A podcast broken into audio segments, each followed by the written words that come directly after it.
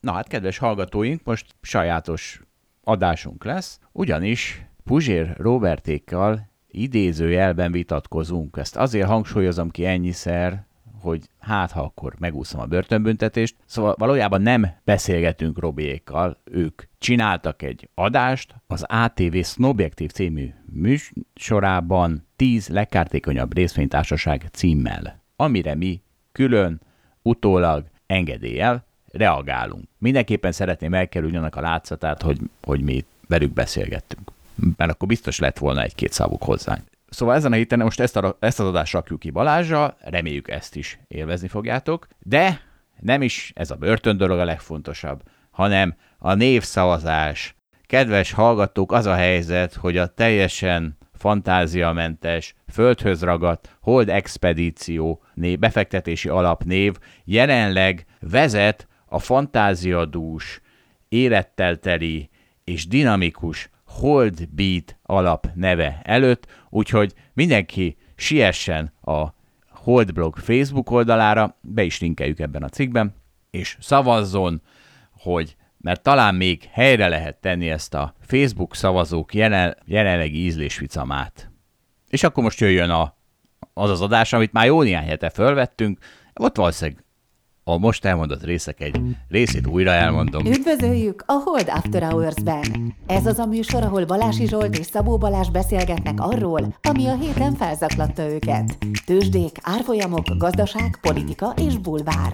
Szabó Balázs és Balási Zsolt a Hold alapkezelő elemzői. Bármi, ami az adásban elhangzik, az az ő vagy vendégeik magánvéleménye, amely nem feltétlenül egyezik a Hold blog és a Hold alapkezelő hivatalos álláspontjával. A műsor szórakoztató célral készült, befektetési döntések alapjául nem kíván szolgálni. A Hold alapkezelő ügyfelei és alkalmazottai egyaránt rendelkezhetnek pozíciókkal az adásban tárgyalt pénzügyi eszközökben. Na hát, üdvözlünk mindenkit! Sziasztok! Balázsra ülünk itt ketten, és nyáron láttam egy videót. Puzsér Robert és, és Schiffer András, a vendége, beszélgettek a tíz legkártékonyabb részvénytársaságról. És az a helyzet, hogy elég sok vitázni valót találtam, vagy találtunk rajta, úgyhogy most akkor vitázni fogunk.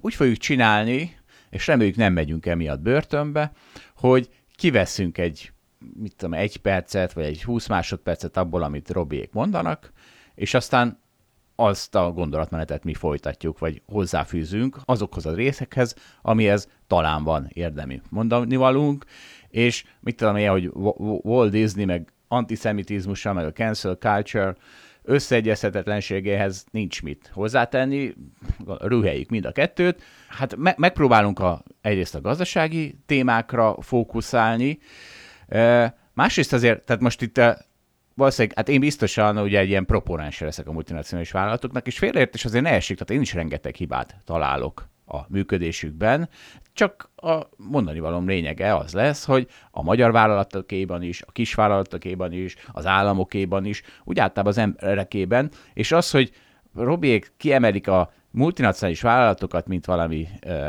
nagy gonoszt, szerintem az egy ilyen egyfajta identity politics, csak ők más, más utálnivalót találtak a világban, nem a fehér, ö, fehér középkorú férfit, vagy kit, kit utálunk, Balázs? Nem is tudom, valószínűleg őket. De várj, hagyd tegyek én is hozzá valamit. Valamikor volt itt nálunk egy buli, és akkor nagy vita keveredett abból, hogy kinek tetszik, amit a Puzsér Robert mond, és kinek nem, mennyire megalapozottak az állításai, érthet-e valaki ennyi területhez, egyáltalán szabad e róla véleményt nyilvánítani. Nekem egyébként az a véleményem, hogy, hogy szabad, és egy ember persze nem érthet ennyi területhez, hogy a tíz, tíz részvénytársaságot mélyen értse, meg a kultúrát is, meg a politikát, meg minden mást. De én szeretem azt, hogy például ezt a témát elővették, ugyanis szerintem feladata valahol akár újságíróknak, vagy akár a véleményvezéreknek, hogy a multivállalatokról is ilyen formában vélemény nyilvánítsanak. Úgyhogy szerintem a cél nemes. Nekem tetszett a műsor. Ez nagyon jó. Hát ugye egyrészt mi is ezt csináljuk, tehát minden, minden hülyeséghez hozzászólunk, úgyhogy jó lenne, ha ennek lenne létjogosultsága. Másrészt azért Robi is ezt szerintem főleg szórakoztató célral csinálja, és egyébként pont, na jó, erre majd később térünk vissza, és valahol vitatkozni fogunk velük, gondolom, de ezt nem úgy kell tekinteni, hanem ez az együtt gondolkodás, aminek a legjobb módja a vitatkozás, tehát nem az van, hogy mi itt össze szeretnénk ugrani Puzsér Robertékkal, hanem az van, hogy nekem pont, pont az egyik legnagyobb hiányosságom az volt, hogy most ketten beültek a stúdióba, akik a multinacionális vállalatokat, mint a főgonoszt azonosították a világban, hát így hogy lesz ebből? Hogy viszi ez előre az emberiséget, hogyha egy ilyen egy véleménybuborék fújása van közösen? Így van, Zsolt, ott kellett volna ülöd, de majd most pótoljuk. Igen, mondjuk, jó, hát reméljük, hogy nem ülünk utána valami plágium vádakkal, meglátjuk. Na figyelj! Ö... Na vágjunk bele! Jó, akkor jöjjön az első fél perc. A kapitalizmus teoretikusai arra hivatkozva alkották meg ezt a gazdasági modellt, hogy az emberiség szükségletei ennek révén soha nem látott mértékben elégülnek majd ki. A gyakorlat ezzel szemben azt mutatja, hogy a globális terebélyesedő kapitalizmus nem más, mint újra szervezett rabszolgatartó társadalom. A mai sznoobjektívben azt a tíz részvénytársaságot nevezzük meg, amelyek a legkárosabb hatást gyakorolják az emberi egészségre, méltóságra, tudatra és jogokra. A lista ismertetéséhez a multinacionális tőke elkötelezett ellenlábasát, Schiffer Andrást kértem fel. Jó, akkor első az egy ilyen szemantika, aminek szerintem azért elég, elég káros szemantika, mert tehát mit mond Robi, hogy a kapitalizmus megalkották. Hát nem alkották meg. Pont azért ez a legsikeresebb gazdaság és társadalmi szervező erő, mert az ember természetéből fakad. Tehát szemben mondjuk a szocializmussal, amire aztán mondhatjuk, hogy megalkották. Tehát a kapitalizmus mit csinál? Befogja a vitorlájába azt az önzés, azt a versenyszellemet, sőt, még a hülyességet is, ami úgy, úgy természetesen benne van az emberekben, és így lehetőséget ad arra, hogy ugye békés körülmények közt győzd le mondjuk a szomszédodat, mert te jobb kiflit sütsz, és ebből az egész társadalom profitál. Tehát ilyen win-win. Szerintem van benne egy kis sergelés, ez a rabszolgatartó társadalom újjászervezve, ez nekem egy kicsit erős. Talán ez a rendszerek közül, ami a legkevésbé ilyen. Ez megint szemantika, tehát, mert ugye mit hív szerintem ő rabszolgaságnak, hogy dolgoznunk kell, amikor nem akarunk, akkor is gyakorlatilag ez, de hát különben ilyen halunk. Tehát az történik, hogy ugye ez a rabszó, hogy hívhatjuk ezt rabszolgatartó társadalomnak, na de akkor egyrészt mindegyik az volt, másrészt pedig messze ez az, amiben a legjobb rabszolgának lenni. Szóval én nagyon örülök, hogy a kapitalizmusban lehetek rabszolgatartó, rabszolga, és nem a rabszolgatartó társadalomban, nem a, még a szocializmusban is rosszabb volt rabszolgának lenni, mert ott akkor az az, az volt, hogy akkor ott még mindenki rabszolga volt. Az emberek nem azért alkotnak csoportokat, hogy kizsákmányolják egymást, hanem azért, hogy együtt működjenek, és így minél inkább prosperáljanak. Na most ennek a zenitje jelenleg a multik, hiszen az nem, nem egy béna kis közösség erőforrásait csoportosítja, hanem az egész globus erőforrásait csoportosítja. És még egy olvasat ennek a rabszolgaságnak. Hát mondhatjuk, hogy azok vagyunk, de a saját rabszolgáink vagyunk. Magunknak robotolunk heti 40 órát, hogy a maradék 128-ban élvezhessük az életet, ez soha nem volt így. És ez is szegény multik szemére van vetve. Hogy másfél-kétszer akkor hatékonyságot és így fizetéseket hoznak Magyarországra, mint mondjuk a magyar KKV szektor. És akkor visszatérve még egy picit, mert a szocializmus sokszor, sokszor fogom fölemlegetni, bár nyilván Robiék azt tagadnák, hogy ők a szocializmus mellett érvelnek, pedig hát valahol azért, tehát amikor azt mondjuk, hogy milyen szar a kapitalizmus, akkor azért figyelembe kell venni, hogy mik az alternatívái. Tehát még a, a kapitalizmus azt mondom, hogy az a ember természetéből fakad, a szocializmus viszont meg kellett építeni, mert az viszont teljesen szembe megy az alapvető ösztönökkel, tehát hogy ugye mi, mi, mi, mi volt az alaptézis, hogy annyit vegyél ki a közösből, amennyire szükséged van, és annyit tegyél bele, amennyit tudsz, amennyit a képességeid predestinálnak. Ugye hát ezt tudjuk, ez a óriási baromság, hát tudjuk, hogy nem működött, úgyhogy nem, nem is csoda, hogy meg kell ölni egy csomó embert mindig ahhoz, hogy a többiek legalább ideig óráig elviseljék a, kapitalizmus alternatíváját, és ugye a másik bajom az, hogy rengeteg hibája van a kapitalizmusnak is, majd beszélünk róla, de amikor ráfókuszálunk a problémáira, hát akkor mintha figyelmen kívül hagynánk azt a rengeteg jót, amit okoz. Tehát, mintha ez nem is létezne. Mert, mert hát ugye azt hogy blokkként kell kezelni. Tehát a kapitalizmusnak vannak a hibái, meg a rohadt sok előnye a többihez képest, és a másik, amiben pedig, ami pedig, a, ezt meg kicsit már említettem, tehát hogy miért Schiffer Andrást hívta? Tehát miért nem, miért nem cél a vita és így a tanulás? Tehát ugye most ketten egy véleménybuborékot fújnak, és akkor, és akkor egy kicsit szemét leszek. Tehát, hogy miért Schiffer András hívta? Azért, mert így nem csesztetjük senkinek a kognitív diszonanciáját, hiszen majd azt fogja meghallgatni, aki szintén utálja a multinacionális vállalatokat, a saját véleménybuborékunkat fújjuk, milyenek a következménye, a nagyobb nézettség, annak mi a következménye, a nagyobb profit, hát pont, mint egy multinacionális vállalat. Most szerintem menjünk tovább, viszont azért a Puzsi Robertet védeném. Ha valaki, akkor ő igazán szokott vitatkozni. Ez most valóban nem egy ilyen műsor, ez nem erről szól, de hát van egy csomó olyan műsora is. De a profit, mintha csak a maximumot ismerné, és fogalma sem lenne az optimumról. Mégis úgy gondolom, hogy a probléma alapvetően nem a kapitalizmussal van.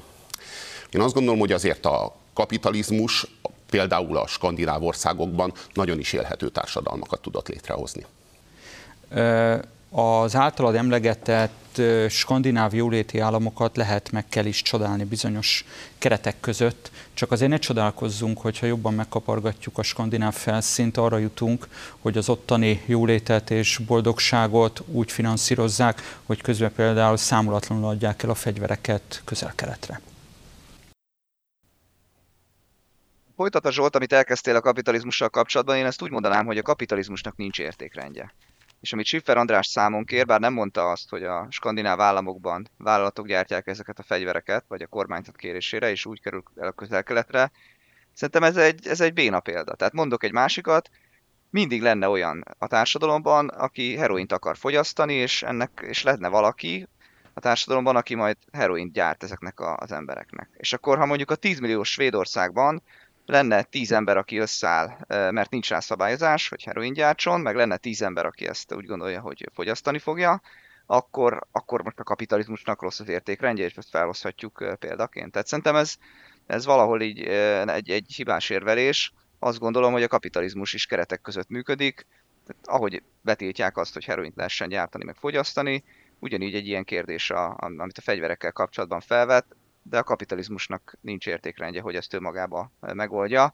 Nyáron volt időm elolvasni Harari Sapiens könyvet, ugye ott a rabszolgaságot hozta fel ugyanilyen példának. A rabszolgaság is ugyanúgy tud működni a kapitalizmus keretei között, de ez önmagában nem a kapitalizmus hibája, természetesen ez egy nagyon rossz dolog, ezt, ezt szabályozni kell, és hogy az emberek ezt, ezt más úton oldják meg.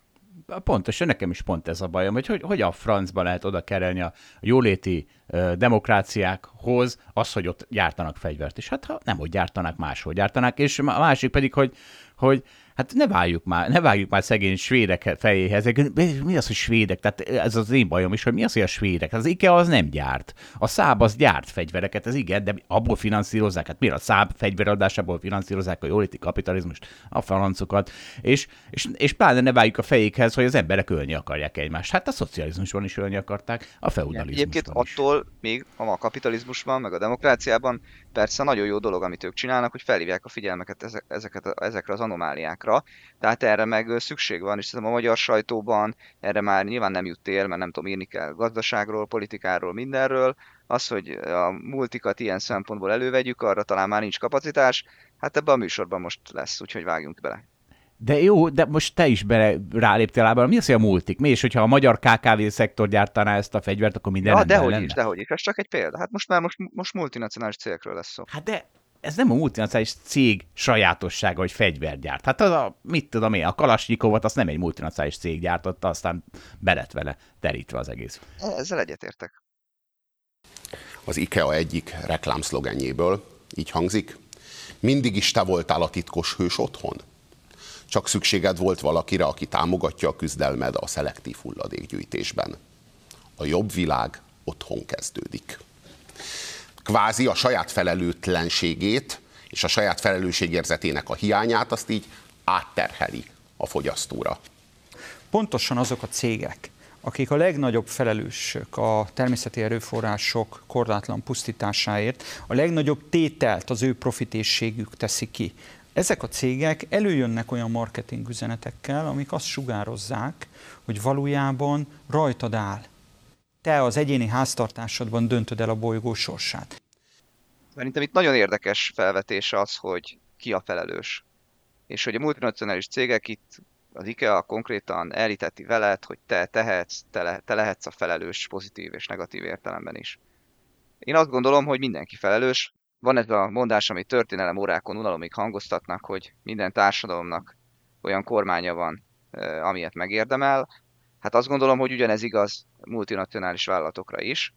Tehát nem lehet azt mondani, hogy az emberek ugyanígy a másik oldalon ne lennének felelősek, vagy hogy csak a multinacionális vállalatok lennek felelősek.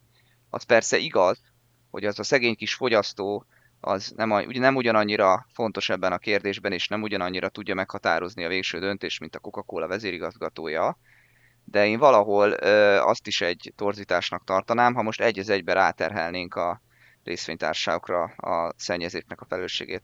Hiszen az emberek szeretnének jobban élni, szeretnének kényelmesebben élni, és ennek az az ára, hogy szennyezzük a bolygónkat, és ma együtt valahogy ezt tudjuk ebből kihozni én is így látom. Tehát ugye, a, tehát ahogy mondtam, a, a, a kapitalizmus az az ember természetéből fakad. Arra épül. Az olyan, amilyet, amit mi emberek csinálunk. Tehát az a, az a multinacionális cég, amíg igazából nem is tudom, hogy kicsoda, tehát gyakorlatilag a CEO-val azonosíthatjuk, bár ugye ő is óriási peer pressure alatt mm, próbál navigálni, és meglepődnénk, hogy mennyire kevés dolgot tehet, de tehát az a multinacionális cég az ugyanúgy, pont ugyanúgy emberekből áll, mint mint aki ezek szerint, aki ellenük van, aki mindenki más, legalábbis valahogy én így Schiffer András szavaiból ezt próbálom le, leszűrni, pedig hát az a multinacionális cég alkalmazott, ugye én is voltam ilyen sok, és mégse érzem magam multinacionális cégnek, szóval egy, az, az, amikor átúj fogyasztóvá, akkor a jó oldalra kerül, akit nem szabad csesztetni azért, hogy szét cseszi a környezetet. Hát nem a francokat, nem. A szocializmus volt az, ami megmondta, hogy hány és milyen WC papírra van szükséged. Mert valahogy ezt vélem, ugye akkor implicit ez a megoldási javaslat a Schiffer Andrásnak, hogy a Coca-Cola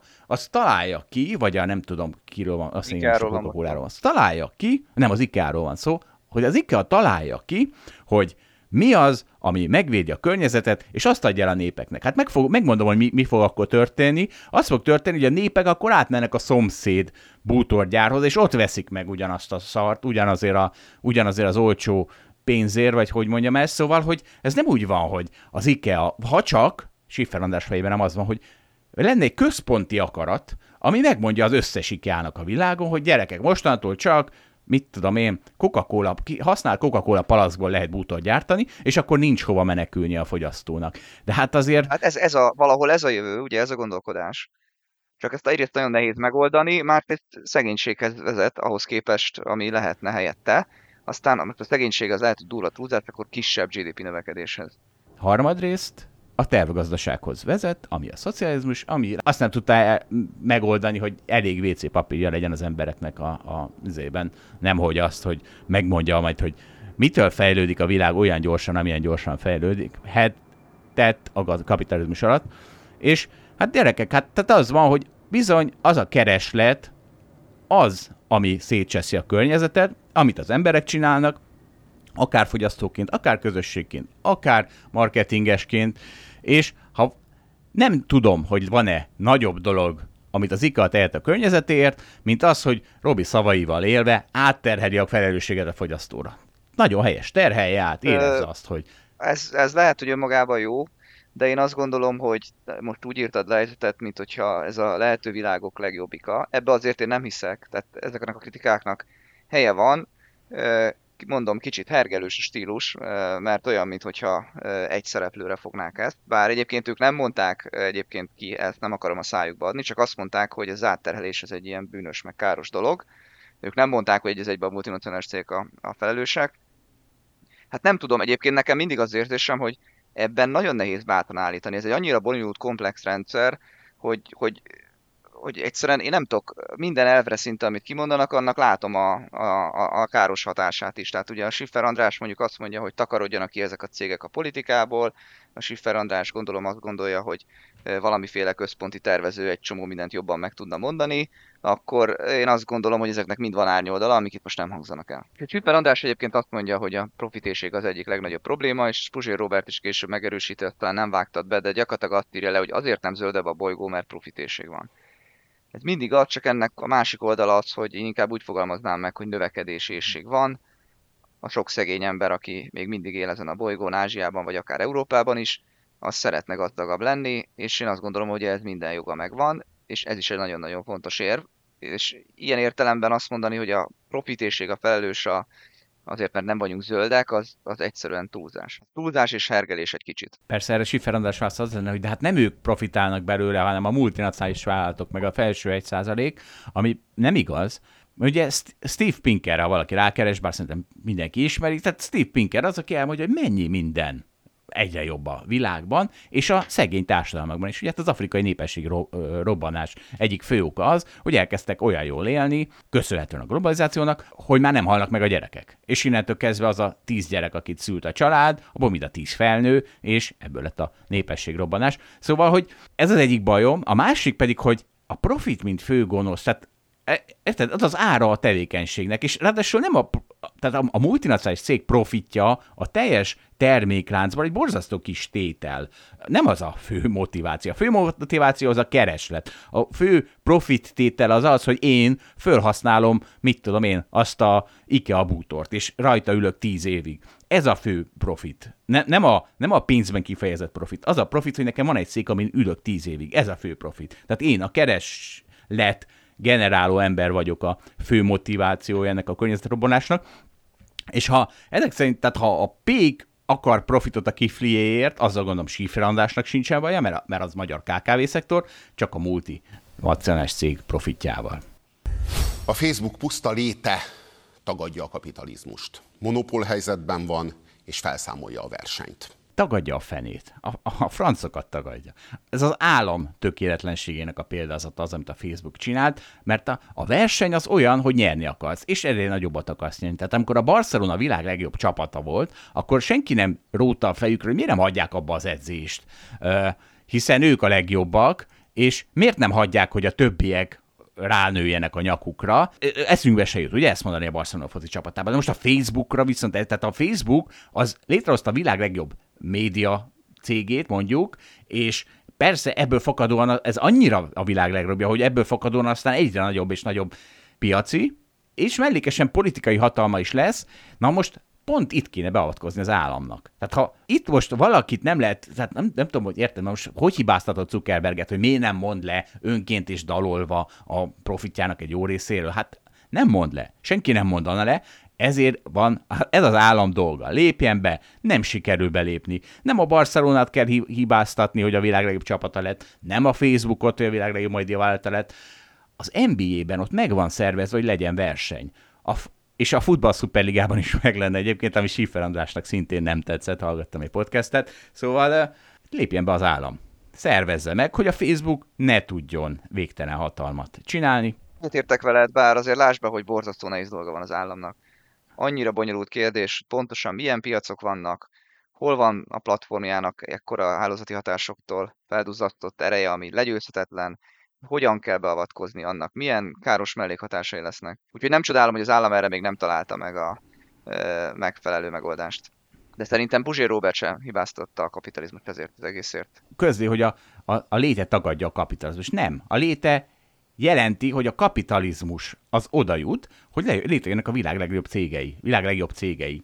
Ezt igazolja a Facebook, és igen, itt be kéne lépni az államnak. Igen, egyébként ez már megvalósult a 19. században, meg a 18. században, mert akkor is voltak ilyen óriás vállalatok. És előbb-utóbb belépett az állam.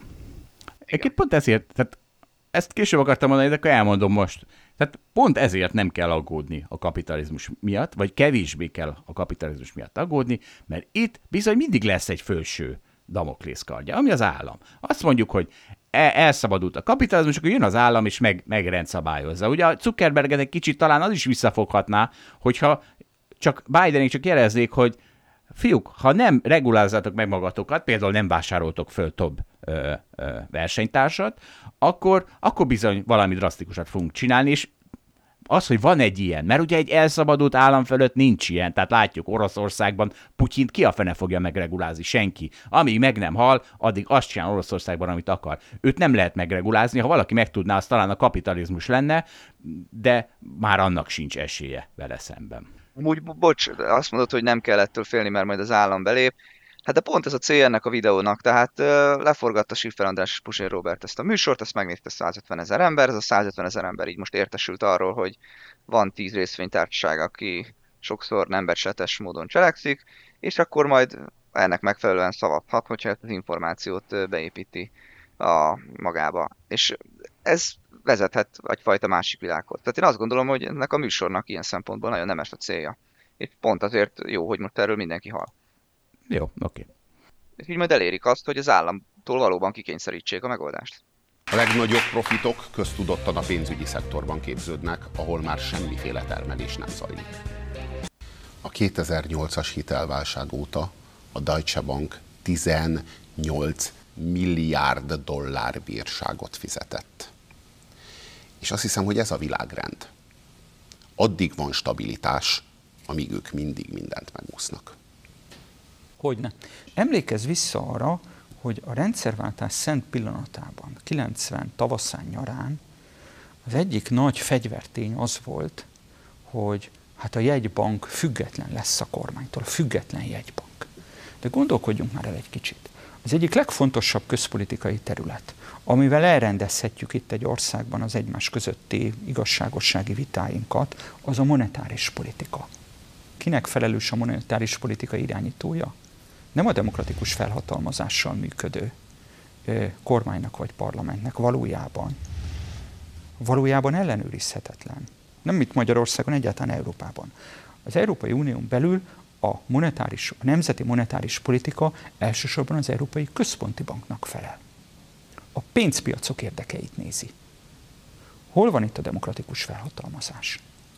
Hát itt azért, itt azért sok, sok hiba volt, azt hiszem, sok szakmai hiba volt. Egyrészt az egyik Siffer András szerint az igazságossági egy része a monetáris politika, hát a legkevésbé az. Tehát a, a az adópolitika az az, a visszaosztási rendszer, ugye, amit az állam dönt el, az az, úgyis mégis el van cseszve az államok által. A monetáris politika az pont azért lett független, mert a világ fölismerte, a világ fejlett része fölismerte, hogy bizony a politikusoktól kell félni, nem a pénzpiacoktól, meg nem az multinacionális, az államoktól kell félni, mert az állam, az politikus, a politikus pont ugyanolyan genyó, mint a multinacionális cég, és csak a saját profitját keresi, és emiatt hajlandó bármikor szétcseszni a pénzt, ugyanis ők rövid távon gondolkoznak, ugye négy évente. És mit csinálnak? Nyomtatják a pénzt például végtelenül, amíg az ő kontrolljuk alatt volt egy jegybank. Mondjuk most, most is ez van vicces, na mindegy, erre ma visszatérünk. Szóval, hogy ö, nyomtatják, és nem érdekli őket, ugye ott a pengő esete, ott van Venezuela esete, ott van a török líra esete, nem érdekli őket, hogy, hogy, hogy ez hogy szétcseszi a pénzt hosszú távon, őket azért érdekli, hogy négy év múlva megint megválasszák. Ezt, hogy ezt ismerte fel az Egyesült Államokban, és létrejött a Fed, és mondták azt, hogy jó, akkor kivesszük a politikusok felügyelet alatt a jegybankokat, hogy ne cseszhessék szét a pénzt, és most itt van az új világ, ahol megint visszatértünk a régi rendszerbe, ahol a politikusok mondják meg, hogy mi van. Tehát a jegybankok függetlensége egyértelműen csorbult az elmúlt évtizedben. Tehát egyértelmű az, hogy a, most akarnak költeni a költsége, vagy a költségvetések, és ezt meg kell finanszírozzák a jegybankok, akik meg is teszik, egyrészt azzal, hogy akár most már olyan is van, hogy közvetlenül finanszírozzák a költségvetést, ami régen a tankönyvek szerint egyértelműen hiperinflációt kellett egy idő után, hogy vezessen, majd lehet persze most így lesz, nem tudjuk. A másik pedig az, hogy a, egyszerűen az, hogy nullán tartják a kamatokat, az nyilván megkönnyíti azt, hogy mennyire is nehéz visszafizetni azt a hitelt. Mindig meg tudod újítani, és nem kell csinálni semmit vele alig kell kamatot fizetni. Kicsit most más a motiváció. Tehát most nem az van, hogy a politikus azt akarja, hogy őt négy évente újra válasszák, és emiatt van pénznyomtatás. Szerintem ugyanaz a motiváció. Ne, nem. A itt politikus a... azt szeretné, hogy őt újra válasszák. A jegybank azt hiszi, tehát most arról ne vitatkozzunk, hogy jó-e vagy nem jó a QE, most már biztos nem jó, de mindegy, szóval a jegybank azt hiszi, hogy ezzel mentette meg a világot, érted? Tehát most azért azért indult a QE, mert azt hitték, hogy ezzel mentik meg a világot, és lehet, hogy ezzel mentette Ez meg. részben igaz, a kettő együtt járhat. Tehát De... a QE az, az egy sikeres történet, hiszen még nem, még nem a koronavírus válságra, hanem még a nagy válságra visszautalva, ö, nagy pénzügyi válságra visszautalva, ott úgy tűnik, hogy a QE az sikeres lett, hiszen fellendült a gazdaság, jöttek a számok, és nem lett infláció. Értem, csak jó, csak más a motiváció, és, és ugye Schiffer András a demokratikus felhatalmazást, mint valamiféle szentségként emlegeti, magyarul a hülye választót, azt valamiféle szentségként ö, ö, emlegeti, pedig hát pont arról szól a jegybanki függetlenség, hogy sajnos a hülye választott teljesen alkalmatlan annak meglátására, hogy éppen szétcseszik a pénzüket vagy sem, ezért a politikusok bátran szétcseszték, ezért kivettük a kontrolljuk alá a jegybankokat, mert mi a baj a demokráciával? Az, hogy ott mindenki tét nélkül szavazgat. Ugye erről már volt szó az irracionális szavazóról, aki mivel pontosan tudjuk, hogy a szavazata nullát ér, ugyanis csak akkor számítana egy-egy ember szavazata, pont azon az egy szavazaton bármi is múlna. De hát nem múlik, tudjuk, hogy nem múlik. Tehát nincs skin in the game. Nincs az, hogy érdekelt vagyok abban, hogy jól szavazzak. Nincs az, hogy utána járjak, hogy vajon mi lesz nekem, meg a gyerekeimnek jó hosszú távon, ha mire szavazok.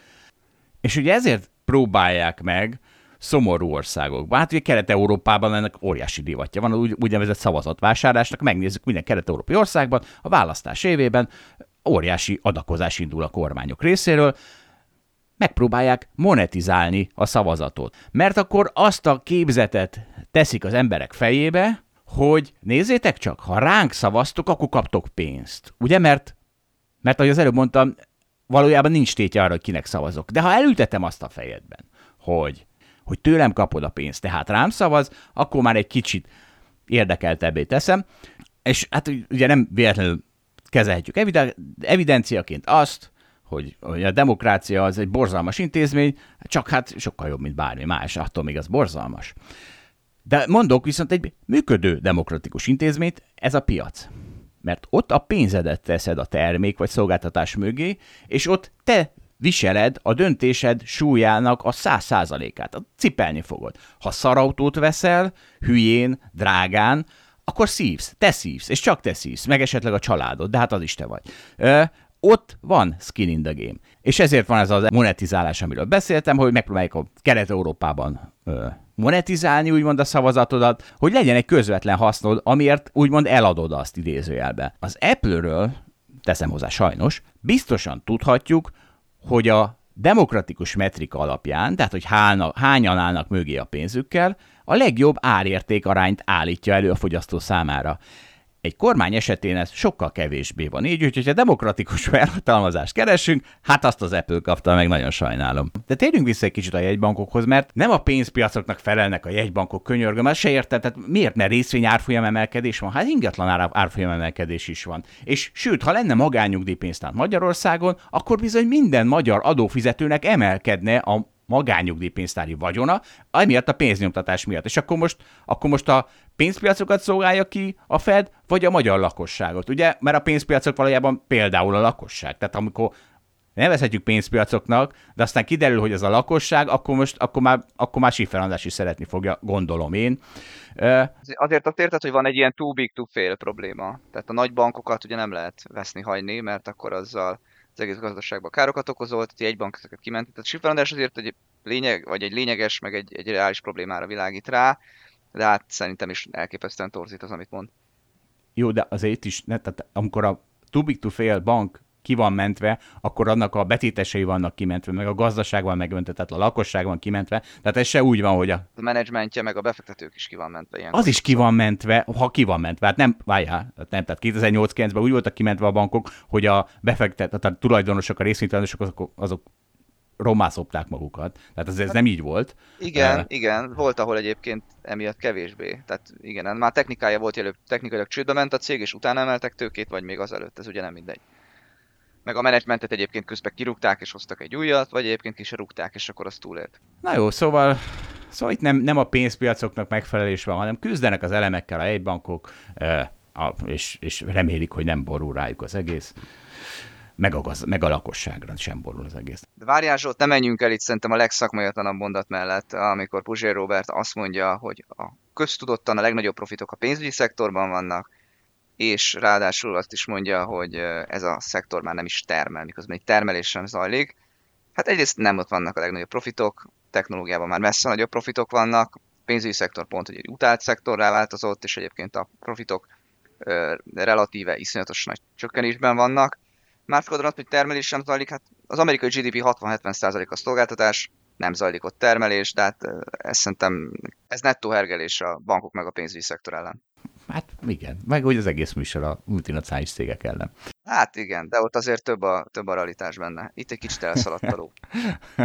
Mit történt Balázs? Izé, a havereid nem álltak szóba veled egy hétig? Nem, nem volt ilyen, csak hát ez tényleg durva túlzás, most meg kellett jegyezni. Jó van. Reméljük, mi nem fogunk túlozni. Soha. Semmiben. Semmiképp. Zsolt, ha mi túlzunk, akkor nyugodtan tegyenek helyre minket bátran. De nem tudnak. Kik, csak ketten vagyunk. Ki tegyen helyre? Ja, komment. Ír, írjanak kommentet. Fész, be lehet telefonálni. Már volt rá példa, hogy valaki betelefonált. Itt Magyarországon is volt egy melegjogi kampánya De ne legyen. a Coca-Cola-nak. De ne legyen, Robi. Ne legyen. Tehát pont erről beszélek. Nem arról van szó, hogy felhasználják a melegek, Dehogy nem, ezt a mondom. melegek polgárjogi Ágyú harcát, töltelékként. Ágyú töltelékként. Robi, hogy szénsavas üdítőitalt adjanak el. Nem arról van szó, hogy felmérték azt, hogy a saját fogyasztóik körében ez egy szexi így üzenet, egy vonzó üzenet, és ezért ö, most ők eljátszák a társadalmi igényű elkötelezettséget, meg hogy nekik elveik vannak, de ha mondjuk nem ezt mérték volna fel, hogyha a felmérésnek az lett volna az eredménye, hogy az ő fogyasztóik homofóbok, akkor is beleálltak volna ebbe a kampányba, vajon? Fiúk, hát ne szórakozzatok már. Hát ezt, ezt a világon mindenki így csinálja. Így csinálják a politikusok, így csinálja a magyar KKV-szektor. Önző érdekből kihasználnak mindent, ami él és mozog, azért, hogy a saját profitját nyomja. Hát ez, ez, ez, ez, hogyha valaki ezt egy multiban csinálja, hogy a saját érdekei szerint kihasznál valamit, akkor az, az, az egy elvetemült gonoszság, de a magyar KKV szektorban, vagy magyar politikusként, vagy amerikai politikusként csinálja, akkor nem. Hát ne szórakozzunk már. De, tehát azért érted, hogy milyen kérdéseket vetesz fel. Én nem tudom a választ. De egyébként ezt úgy hívják, hogy pinkwashing, amikor az LMBTQ mozgalmat felhasználják cégek arra, hogy jobban tudjanak reklámozni, és magasabb legyen a profitjuk. Egyrészt tett fel a kérdés, hogy mondjuk tegyük fel, hipotetikus példa, Magyarországon 90% hirtelen kommunista lesz, és mindenki az új kommunizmusban kezd el hinni, és akkor a helyi cégek elkezdik látni, hogy hú, hát ez nagyon népszerű, ez egy életérzés lett, ez egy politikai mozgalom, de egy nagyon jó életérzés. Hát elkezdek hirdetni velük. Ráteszem a plakátjaikat az én logomra, vagy nem tudom. Én nem tudom, mit vetesz fel egyébként, nem tudom, hogy pontosan hol gondolsz, vagy hol nem, de minden esetre elgondolkodott, hogy ugye ez meddig mehet. Egyébként ilyet még nem láttunk, mert a cégeknek ez inkább kockázatos, mert hogyha aztán a kommunizmus mégsem lesz 90%-osan népszerű a következő két évben, netán kormányra jutnak, és akkor megfordul a széljárás, akkor, akkor nem érte meg ezt a kampányt megcsinálni, de ne, nem tudom. Tehát ez, ez szerintem azért felvet kérdéseket. Mennyire használják fel a cégek ezeket a politikai mozgalmakat?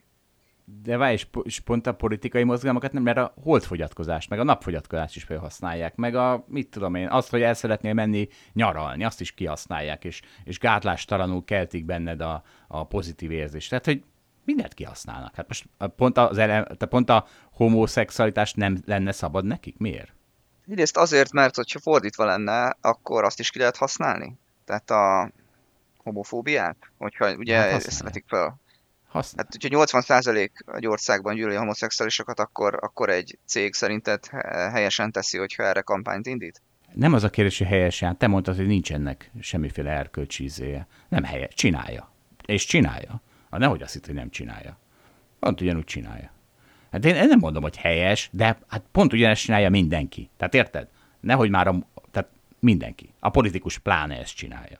Egyébként azt hagyd szúrjam, hogy a pinkwashingot olyan szempontból rosszul definiáltam, hogy ahhoz kell az is, hogy közben a cég másik oldalon, mondjuk a tulajdonosa, vagy nem tudom, a, a, amikor arról van szó, akkor, akkor akár szembe is menjen azzal a célral, amit a plakátokon hirdet, de közben kifelé meg, meg ezt teszi. Ez is megvan, úgyhogy ne Igen. aggódj. Egyébként ez is megvan, ez is megvan, és ez viszont egy probléma. Tehát, hogy ez, ez, ezt, már, ezt már értem, hogy miért probléma. Van vele probléma, de pont ugyanaz a probléma, mint amikor bármelyik másik embercsoport felhasznál bármilyen más témát. Tehát figyelj, megfordítom ezt egy kicsit, és akkor megérted. Tehát a, mondjuk egy utazási cég az azt használja föl, hogy az emberek imádnak környezetet szennyezni. Ugye, hogyha megfordítom, mondjuk repülni, meg, meg máshol hotelben lakni. Ez borzasztó környezetszennyező. Tehát, hogyha ezt a környezetszennyezés szempontjából keresed meg, akkor bizony ezek a cégek kihasználják, hogy az emberek 90%-a borzasztó környezetszennyező módon akar élni, mégis Hát ilyen a világ, hát ez van. Hát nem lehet számon kérni a multinacionális cégeken azt, amit az embereken általában nem kér számon, amit a politikusokon általában nem kér számon, amit a KKV szektoron nem kér számon. Ők pont ugyanolyan emberek, mint a többiek. Vagy úgy gondoljuk, hogy a multinacionális cégeknek egy sokkal magasabb moralitáshoz kell alkalmazkodniuk. Hát ez, ez elég nagy kívánság. Igen, azt gondolom, hogy nekik más a céljuk, de most ezt szerintem zárjuk le. És az is tény, hogy szoftveresen belassítják a telefonodat, Ez a lényeg. hogy új telefont kelljen Persze. vásárolni. Ez a természete a rendszernek. Hát nézd meg most, ami a, a vakcina harcok közepette van, ö, az afrikai-ázsiai országok attól szenvednek, hogy a nagy cégek a tudást nem hajlandóak megosztani, közkincsé tenni, hanem ma már a ö, anyatej összetevőit is szabadalmaztatják. Magyarul elzárják a, a legősibb tudásokat is elzárják. Hol Nem van, emléke- ehhez nem képest, ez hol az van ehhez képest az, hogy te a saját eszközödet nem szerelheted szét? Zsolt, nem tudom, te hogy vagy vele, de ha az epőről van szó, akkor minden hergelés megengedett. Mindennel egyetértek.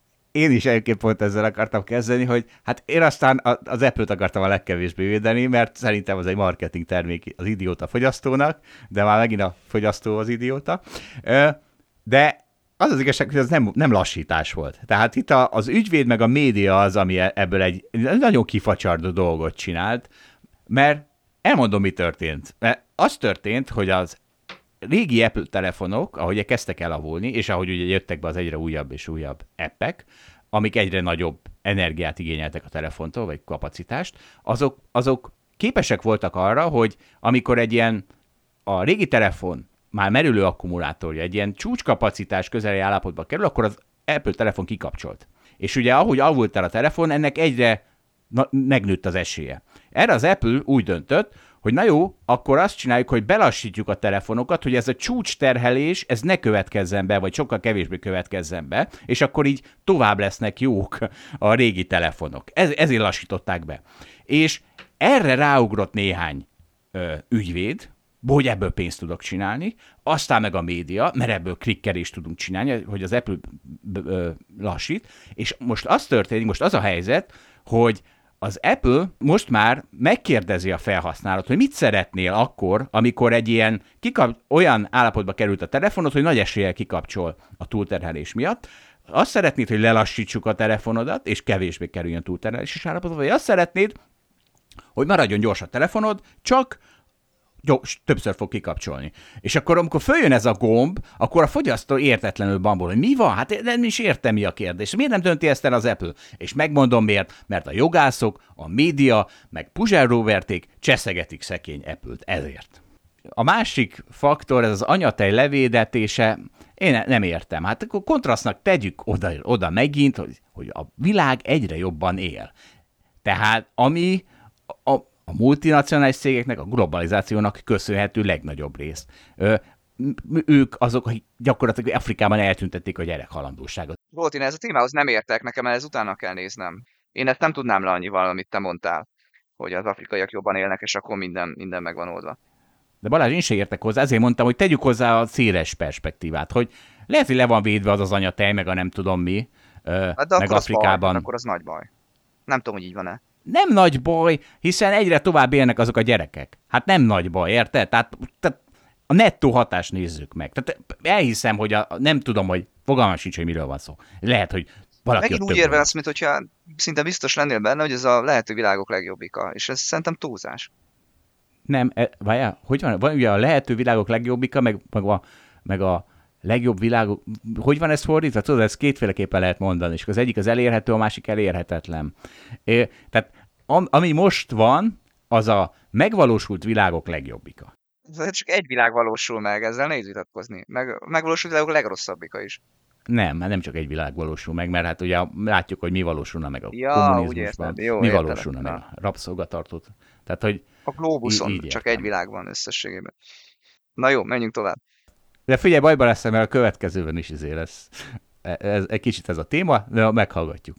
A drog elleni háború az kiterjed a drogok teljes spektrumára, miközben állami asszisztencia mellett multinacionális érdekek mentén az amerikai társadalom szétmérgezése zajlik opiáttal, a drogok legkeményebbikével.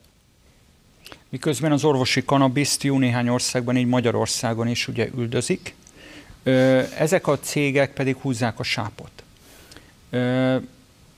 Itt azért még egy dologra vissza kell térni, hogy ezek a gyógyszercégek azok, akik a legnagyobb vétket akkor követik el, amikor a legősibb tudásoktól megfosztják pont a legkiszolgáltatottabb népeket, tehát a szabadalmi jogaikat kiterjesztik olyan gyógynövények hatóanyagaira, amit már évszázadokkal ezelőtt különböző törzsek nagyon pontosan ismertek.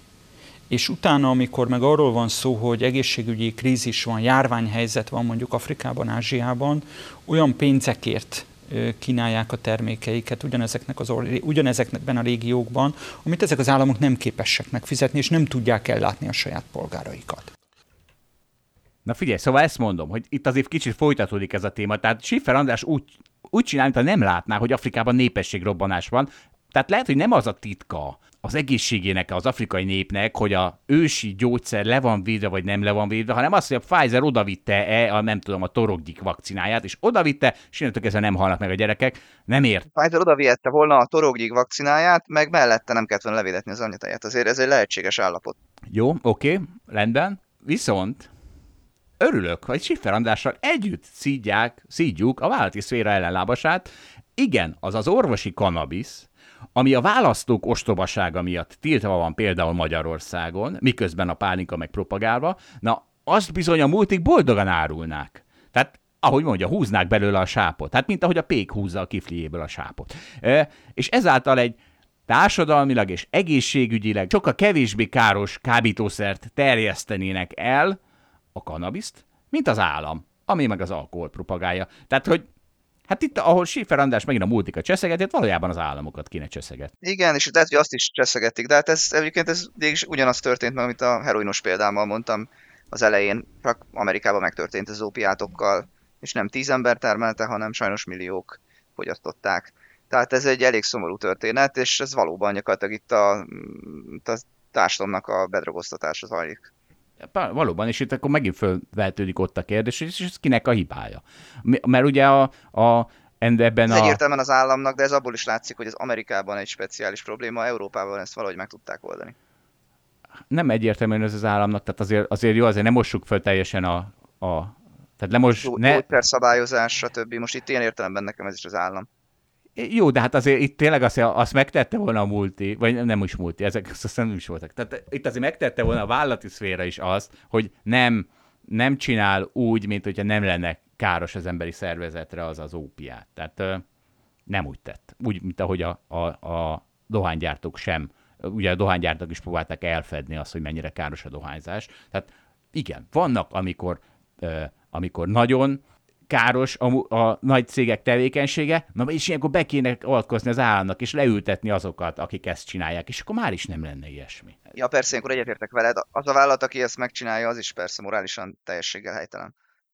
Az alapprobléma azzal van, hogy teljesen feltáratlan, hogy általában a cégek, és különösen akkor, amikor az egészségünk van kockára téve a gyógyszercégek, mi, milyen bejárással, milyen forgóajtókkal rendelkeznek a döntéshozók az engedélyező hatóságok felé.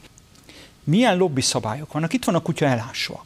Most nagyon erős a gyanú, hogy akkor, amikor az Európai Gyógyszerügynökség gondolkodik úgymond, hogy valamit engedélyezzen vagy ne engedélyezzen, a gondolkodás nem különböző kísérletek eredményein folyik, és annak az emberre gyakorolt hatásán, hanem azon, hogy melyik cég lobby az erősebb éppen a brüsszeli folyósókon. Íme a neoliberalizmus a gyakorlatban. Íme a minimális állami kontroll, a piac láthatatlan keze szabályoz. Robi, a piac láthatatlan keze az nem az, ami a korrupt politikusokat zsebre rakja. Nem. Hogy lehet ez már megint a piac hibája? Pláne száz százalékban. Hát hogy, hogy, hogy, ez, hogy, hogy a korrupt politikus az nem hibás abban, hogy őt zsebre rakta a piac? Nem lehet, hogy a, hogy a, a politikus is hibás ebben. Nem lehet, hogy a magyar KKV-szektor is pont ugyanígy korrumpál, sőt, nem mondanám, hogy talán még rosszabbul, az is pont ugyanígy, hát, már megint nem értem, hogy van ez már megint a multi cégek nyakába varva. Úgy, hogy ők lobbiznak. A piac láthatatlan keze az valóban félrement, de azért, amit előtte beszélgetnek, az szerintem fontos. Az a baj, hogy ebbe lehet a legkevésbé belelátni, tehát mondhatjuk, hogy mi elemzők vagyunk, én is megnézem nagyon sok részvénytárságnak, multinacionalis cégnek a riportjait, abból, hogy a lobby tevékenységük hogyan zajlik, arról nem tudok meg semmit. Hát remélem, hogy nem nagyon rossz a helyzet, vagy nem annyira rossz, ahogy a nők leírják, de én sem vagyok annyira naív. Értem én. De amikor a lobby tevékenység korrumpál, az kinek a hibája? Szá- vagy mondj egy százalékot. A korrumpálóé, vagy a korrumpálódóé? 50-50. Valaki lefizeti a másikat, valaki elfogadja. Me, me, ki, ki mennyire hibás? Nehéz ezt így pontosan megítélni. Hát ugye... Te hova tetted volna ezt a számot, Zsolt? Én valószínűleg a nagyobb százalékot adnék a korumpálódóhoz, hiszen az az, akitől azért inkább elvárhatjuk, hogy alkalmazkodjon valami. Persze ez is hülyesség és ez is naivitás, de azért mégiscsak inkább elvárhatnám egy, egy mit tudom, egy miniszterelnöktől, hogy ne korrumpálódjon, mint attól a rohadt cégtől, teljesen mindegy, hogy multi vagy nem multi, hogy megpróbáljon piaci előnyökhöz jutni a korrupt politikuson keresztül. Nem, én nem hát tudom. az a, rohadt, az a rohadt cég is fontos, hogy mit csinál. Igen, az, ő mondjuk 40-40-60. Jó, jó, ezen nem múlik. Ami a mexikói öbölben történt, az egy baleset volt. Na de, hogy történt ez a baleset? Csak nem úgy, hogy a BP az spórolt a biztonságon, mert a rövidtávú profit érdek vezérelte. És kinek volt érdeke ott olajat hajózni egyáltalán? Kinek származott ebből haszna? A British Petrolnak, és aztán amikor ennek a következményeit a komplet bolygó szenvedi el, akkor ők annyit mondanak, hogy bocs, és folytatják. Hát hogy van az, hogy ezek a halhatatlan személyek, ezek számon kérhetetlenek, és, és valójában nincs, nincs hatalma fölöttük a politikának, sőt, egyre inkább ezek a cégek szereznek hatalmat a politika fölött. Már nem a politika szabályozza a piacot, hanem már ezek a cégek szabályozzák a politikát. Egyrészt attól függ, melyik országról beszélünk. Tehát van, ahol a, a vállalatok kicsit befolyásolják a politikát, de hát látjuk, hogy itt is a Facebook mégis csak legkesztelen szabályozva, de van bizony, ahol a, meg a politikának van sajnos túl nagy hatalma, vannak olyan országok a, a vállalati szféra fölött. Egyrészt. Másrészt megint ott vagyunk, hogy kinek a hibája a korumpálódó politikus, a korumpálói vagy a politikusé. Harmadrészt pedig, hát hogy ez a mondat, hogy a kinek az érdeke, hogy ott olaj legyen bányászva, meg hajózva, hát könny, a Shelley, meg a BP, a francokat. Azért a profit, Például, aki autózik a benzinnel. Az eladott kifli az a pék érdeke? Nem, hanem például a közérté. Meg a, leginkább azért, aki megveszi és megeszi ezt a kiflit. Meg aki beszállít ahhoz a kiflihez. Nem a BP dönti romba a világot az olaj kibányászásával és izéjével, tankerkedésével, hanem bizony az össze-vissza emberek döntik romba a világot. Még az nem tetszik, ez a folytatják, vagy megy tovább. Egyébként ez a Deutsche Banknál is elhangzott, hogy a Deutsche Bank az 10 8 milliárd dollár bírságot kellett, hogy fizessen, de folytatja. A BP megcsinálta a Deepwater Horizon katasztrófát, de folytatja. De hogy, hát persze, hogy folytatja, mert, mert mi, mi, mi más történhet. Tehát ki kell bányászni az olajat, mert erre szükség van a társadalomnak. Ha nem a BP csinálja, akkor eladja azt a fúrótornyot, és ugyanazt a fúrótornyal valami másik cégnek a, a logóját fognak dolgozni. Tehát nem önmagában ezzel van a baj, hogy folytatják. Persze az a kérdés, hogy milyen szabályok között folytatják, és, és az, hogy a természeti károkra mennyire figyelnek. Egyébként az, hogy folytatják és nem történik soha semmi, az egyszerűen nem igaz abban az értelemben például, és itt persze nem fog senki könnyeket hullajtani, de a British Petroleum részvény árfolyama az összeomlik egy ilyen katasztrófa után, mert ez nagyon drága volt a British Petroleumnak. Tehát valójában ennek a vállalatnak a fő célja, hogy profitot termeljen, meg hogy értéket a befektetőinek, az, az, az károkat szenvedett el. Tehát itt buktak azért rendesen a, a BP-nek a, a befektetői ezen a, a történeten. Ugye inkább az a kérdés akkor, hogy a menedzsmenttel mi történik. Azt nem tudom, hogy megtörtént a felelősségre vonás. Egyébként van róla egy film, azt láttam, én úgy emlékszem ott a végén, ugye bemondják, hogy érdemi felelősségre vonás nem történt, tehát talán senki nem mert még börtönbe sem. Ez valószínűleg egy, egy probléma, de azért ezt is egy kicsit, hogy mondjam, távolabbról tekintve érdemes szemlélni ezt a kérdést.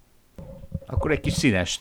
A BP az valóban British Petrolnak indult, de aztán az nagyon, vagyis az már nagyon régen először Beyond Petrol lett, aztán rájöttek, hogy az se jó, mert abban is benne van a petróleum, és ők már rég ettől szabadulni szeretnének ettől az imást, úgyhogy a BP most már nem jelent semmit, csak BP. Vicces. Legközelebb figyelek rá, hogy elhagyjuk a British Petroleum kifejtést. Az élelmiszerterrorista világcégek, akik be akarnak jönni Európába. A nagy kérdés, hogy egy olyan ország, amelyik odaláncolja magát a német autóiparhoz, meddig tudja hatékonyan védeni a saját alaptörvénybe öntött GMO mentességét. Mikor fogja odadobni, föláldozni a német autóipar érdekeiért a saját, gazdaság, a saját kis gazdaságait, ha egyáltalán Magyarországon még vannak kis gazdaságok. A Monsanto ugye megkísérelte azt a búzát elterjeszteni, aminek a magva már nem szaporodik. Hát ne tehesd meg azt, hogy te veszel tíz zsák búzát, abból kilencet elviszel a malomba és megőröltetsz, egyet viszont megtartasz, hogy azt elvesd, hiába veted el, mert nem csírázik ki. Hát bocs, ez ugyanaz az filozófia, mint az Apple-nél. Használd egy évig, élvezd ki, dobd el úgy, hogy meg se tudjad javítani, vagy hogyha megjavítod, akkor meg fog büntetni. Hát először is Siffer Andrásnak üzenem, hogy a magyar kisgazdaság ellensége nem a Monsanto, mert nekik tök mindegy, hogy milyen izével vetik be azt a földet, amit valóban elvettek tőlük, de hát ha valaki, akkor az a magyar, és az mondjuk úgy EU állam közösen az, aki a nagy gazdaságok felé tolja a magyar agráriumot, nem, ennek semmi köze a Monsantohoz. Másrészt, hát figyelj, végre hiszti van. Magyarországon nyilvánvalóan GMO hiszti van ha valakinek azt mondod, hogy génkezelt ez meg az, hát az berosál Magyarországon. Pedig az Egyesült Államokban a kukorica, a szója, a gyapot 90%-a az már GMO. Kukorica, szója és gyapot. És az emberek, a kukoricaföldek és a disznók egyaránt virágoznak. Nincs három fejük, meg négy fülük, vagy nem tudom, mitől rettegnek ugye a GMO hisztizők, vagy de tudom. Azt mondják, hogy na de hosszú távon, na akkor viszont le fog ránk csakni a, a GMO pöröje, és nem tudom nem megvonni a párhuzamot az oltáséval, ugye, eh, ahogy az oltás ellenesek közlik, hogy de hát ki bizonyítja be, hogy 30 év múlva nem nő még egy fülem a Pfizer oltástól, tudjuk, hogy nem nő. Eh, a nagymama is GMO-zott. Túl bátor, hogy ebben sok. Én sem félnék Amerikában most tenni valamit, amit tudom, hogy GMO kezelt, vagy nem tudom, hogy kell ezt mondani, de, de hosszú távon azért lehet, hogy ez érték, hogyha valaki ebben nem vág bele tudom, tudom, hát itt az oltás. És... Az oltás. Hát ugyanezt mondják. Hát lehet, hogy az hosszú távon fájni fog neked még az, hogy beoltattad magad a koronavírus ellen, hiszen nincs hosszú távon ki, ki kísérletezve. Hát GMO egy nagyobb téma, mint az oltás. Az oltás az most egy speciális helyzet. GMO az mindenre van. Én ebben majdnem biztos vagyok, hogy te ezt azért hiszed, mert ez a borzasztó GMO uh, hiszti van. Tehát, mint ahogy igen, tehát ebben, ebben egészben biztos vagyok. Tehát ez annyira, figyelj, amikor a nagymamád, vagy lehet, hogy a tiéd nem, az, amikor az én nagymamám az egyik megyfa héját berakta a másik megyfa héja alá, akkor GM-ozott. Lassabban tudom, hatott, tudom. de tudjuk... Kicsit lassabb.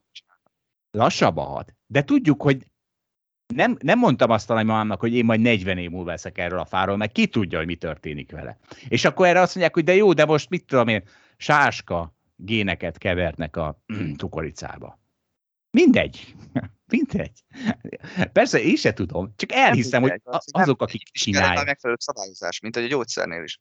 Gondolom nem jó, ha akármit csinálnak, Zsolt. Nincs Na mindegy. ha beszélsz.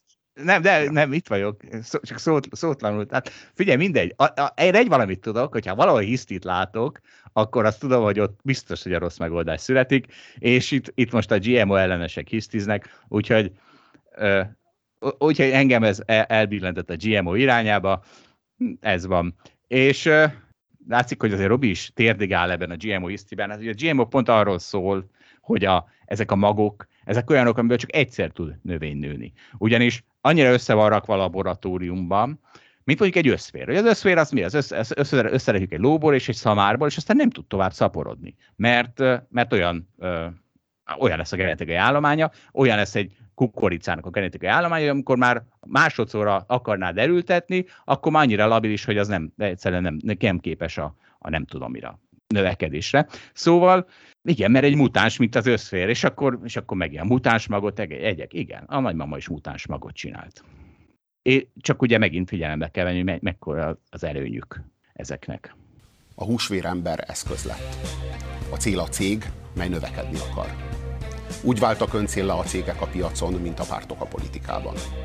Vissza kell venni tőlük az emberi jogokat.